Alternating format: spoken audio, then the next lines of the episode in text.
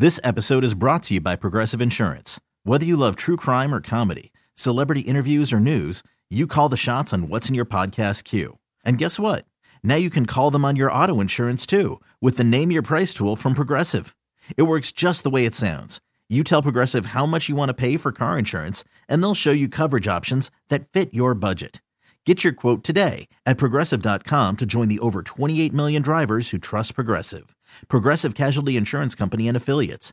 Price and coverage match limited by state law. Presented by T-Mobile, the official wireless partner of Odyssey Sports. With an awesome network and great savings, there's never been a better time to join T-Mobile. Visit your neighborhood store to make the switch today. Sports Radio 610 welcomes you back alongside Brandon Scott. I'm Sean Bajani in for Payne and Pendergast this morning. Appreciate you joining us. If you'd like to be a part of the show, hit us up, 713-572-4610. You can call or text the Trailer Wheel and Frame text line. Larry and Stafford just hit us up last segment. Always enjoy when he calls and just kind of reinvigorated me, you know, with his passion for what the Texans need to do, in his opinion, with the number 2 overall pick. And that is absolutely get yourself a quarterback. And that's something that we've been talking about all morning, B. Scott, you know, with operating under the presumption that they do, in fact, get that quarterback at number 2 or just whatever with their first pick in the first round. If it's trading up, whatever the case may be, they got a quarterback.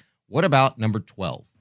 And we've kind of gone over some of the top defensive linemen, top wide receivers that should be of interest to the Houston Texans. What people maybe aren't thinking so much about is adding to the secondary for the second straight year in the first round. Obviously picking Derek Stingley last year in the first round after a injury-laden final season at LSU. Do they do that again this year? Do they look secondary in the first round?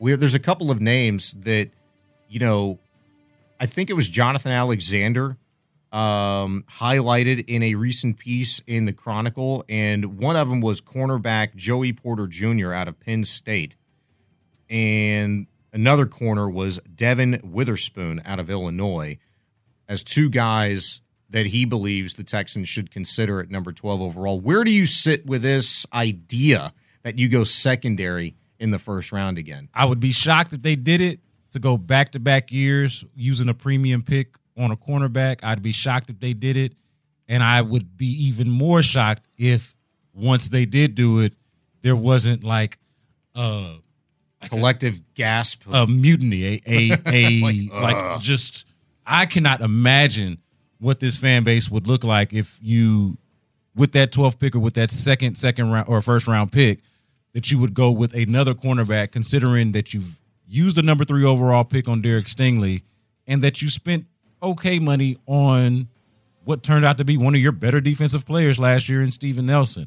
And you've only got him for another year coming up. This coming season is the last season on his contract. So by 2024, you would need to, you know, presumably have somebody else. But here's the thing, more than anything, the secondary outside the tackle positions, right? Let's concede that the tackle positions is probably the strength of the team, like the strongest overall part of the team, Laremy Tunsil and Titus Howard as your tackles. But outside of that, to me, their secondary was the strongest part of the team. Like that, if there is an area where I would say the statistics prove that out. I mean, that is the case. Yeah, if they fairly easily where they need the least amount of work would be in the secondary. Now, I also don't feel like they should just focus on positions of need because they need so much, that they should go out and get the best players available at 12. And if they determine that that is a cornerback at 12, depending on how everything shakes out and who's available at that spot, if they determine that that's what it is, I guess I could understand it.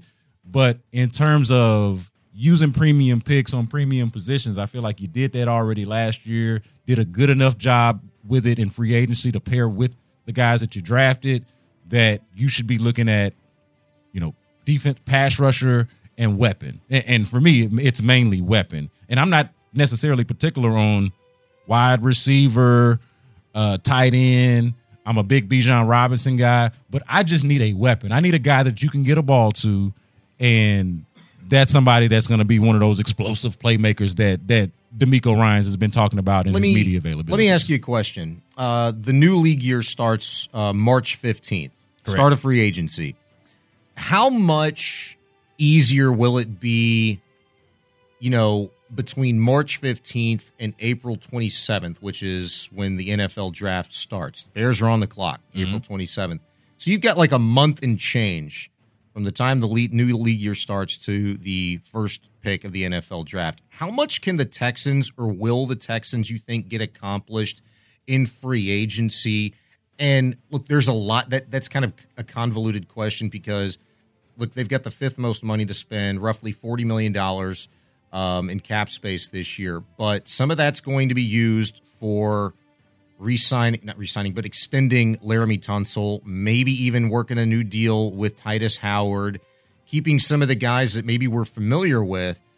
But what kind of deals, free agent-wise, can the Texans address, or do you anticipate them addressing before the draft? That might make it a little bit easier to kind of paint the picture on what the Texans could be thinking with that 12th pick in the first round and maybe even beyond in the draft. Yeah, so in theory here, I'm guessing either defensive line, interior defensive line, and safety, the other safety spot opposite of Jalen Petrie, like if I had to say. And then obviously – so you would say, you would mark those two positions like as priority. What about center? Yeah, well, and center is somewhere where I think they could look at in the draft because they need a center, and I'm not sure – like free agent offensive linemen, you know, like – If they're worth their salt, normally those guys stay with their teams. So I'm much more, when I'm talking about just what the market and supply and demand looks like, I'm much more kind of looking at it like, hey, can you go find a center in the draft? They absolutely need a center, and I'm not picky about how they find it, whether it's through free agency or through the draft. And that's a good point that you mentioned. Maybe center is something that they prioritize. Well, but the last time they brought in a free agent center, it was an old guy who was washed and then didn't give him anything last year. Yeah, Britt. I mean, but that was, you know, he had some personal issues. Yeah, no, I get it. I get along with that. But the reason why I ask is I was talking to somebody the other day. Brindle is the 49ers starting center. I believe is a free agent. The 49ers have been kind of depleted from a staff standpoint, thanks to the hiring of DeMeco Ryans. You know, he's taken a number of guys from Frisco and brought them here to Houston. And to your point, what you just said is, you know, typically when you have free agent offensive linemen, they wind up staying with their team. But when a team has gone under so much change from a coaching standpoint, and is it going to be Purdy? Is it going to be, Trey Lance? Is it going to be Garoppolo? Like, what's their situation looking like at quarterback? It's going to be Trey Lance. You know, they're going to give Trey Lance every chance to fail. But if you're Brindle, and he's probably the best center on the market potentially, this offseason, do the Houston Texans consider him? Like, if you're going to basically be bringing Kyle Shanahan, a Shanahan playbook here under Slowick, who's going to put his, stamp on things, when you want to bring a guy in that's already familiar with the system, like that is one of the most important positions, on the team, really, especially when you're bringing this system in here. Somebody that's familiar with it already and maybe going to be charged with helping a young rookie quarterback learn it. Yeah. That was just kind of my thinking. Yeah, no, there's something to that. There's definitely something to that. And not just that, his familiarity with the system, but remember, the coach's familiarity with him. So sure, yeah. So that's a good point, it's Nick Caserio, and ultimately the McNair is writing the checks, but it's Nick Caserio who's deciding how much money to allocate for what and where, and he's going to have direct knowledge and intel on a player like that with DeMeco Ryans and Bobby Slowick, and it looks like they done brought it. Every single assistant, marginal assistant that the 49ers had, it seems to be even joining the damn chief of staff. Goodness gracious, everybody. So like it. They should have plenty of information and intel on that guy. But I just look at the Super Bowl. And these guys that have been with the team seemingly forever, and guys that or not just forever. Creed Humphrey is a young player, but the value of the center play, never has it been in more full focus for me how badly the Texans need a center than watching the Eagles and Chiefs matchup in the Super Bowl and the fact that they have elite centers and Creed Humphrey and Jason Kelce. And to me, it's like, I don't know if they're going to find that type of guy in free agency. I'd feel much more comfortable. I'll say it like this. I feel much more comfortable with them scouting that guy and drafting that guy in this draft process as opposed to going to go get somebody in free agency. Yeah. Sure, they could. Absolutely, they could. But it seems like a better pursuit to try to find it in the draft. Yeah. And that's where we are in the stage of the rebuild anyway. It's drafting your cornerstone players. Yeah, I just kind of wanted to see where you were putting like the level of importance, you know, because your first two guys that you were positions rather that you mentioned, you know, was another safety and would you say defensive lineman? Yeah. Right? So you would put center up there, certainly your top 3, top 5 positional groups of importance going into the draft. What else? I mean, what is your top 5? There's 3 right there. You got safety, you got D-line, you got offensive line. Not to be dismissive of the question, Sean, but this is where we are, man.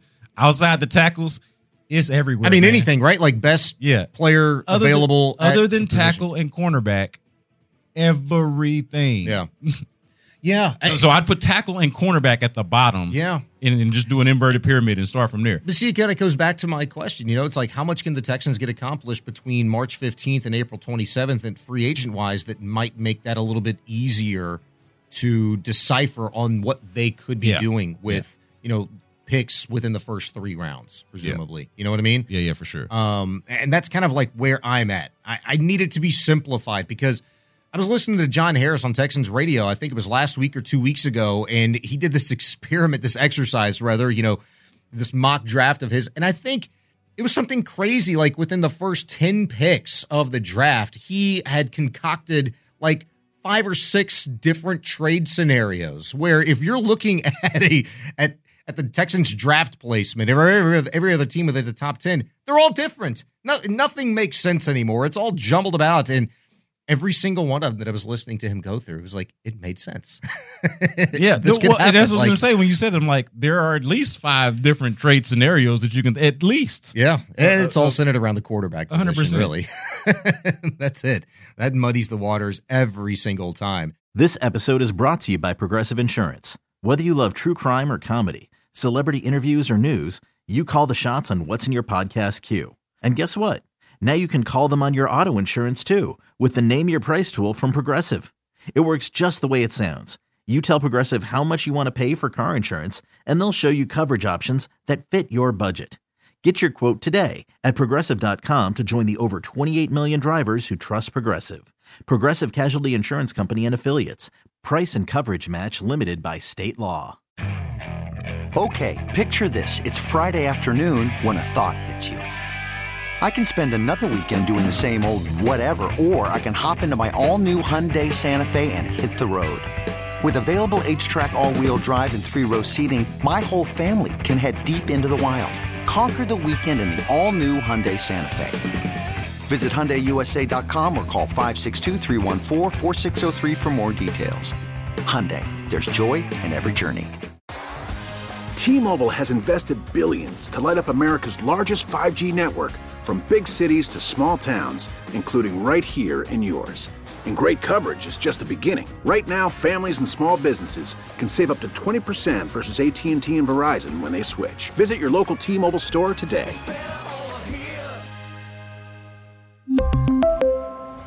Plan savings with 3 lines of T-Mobile Essentials versus comparable available plans. Plan features and taxes and fees may vary.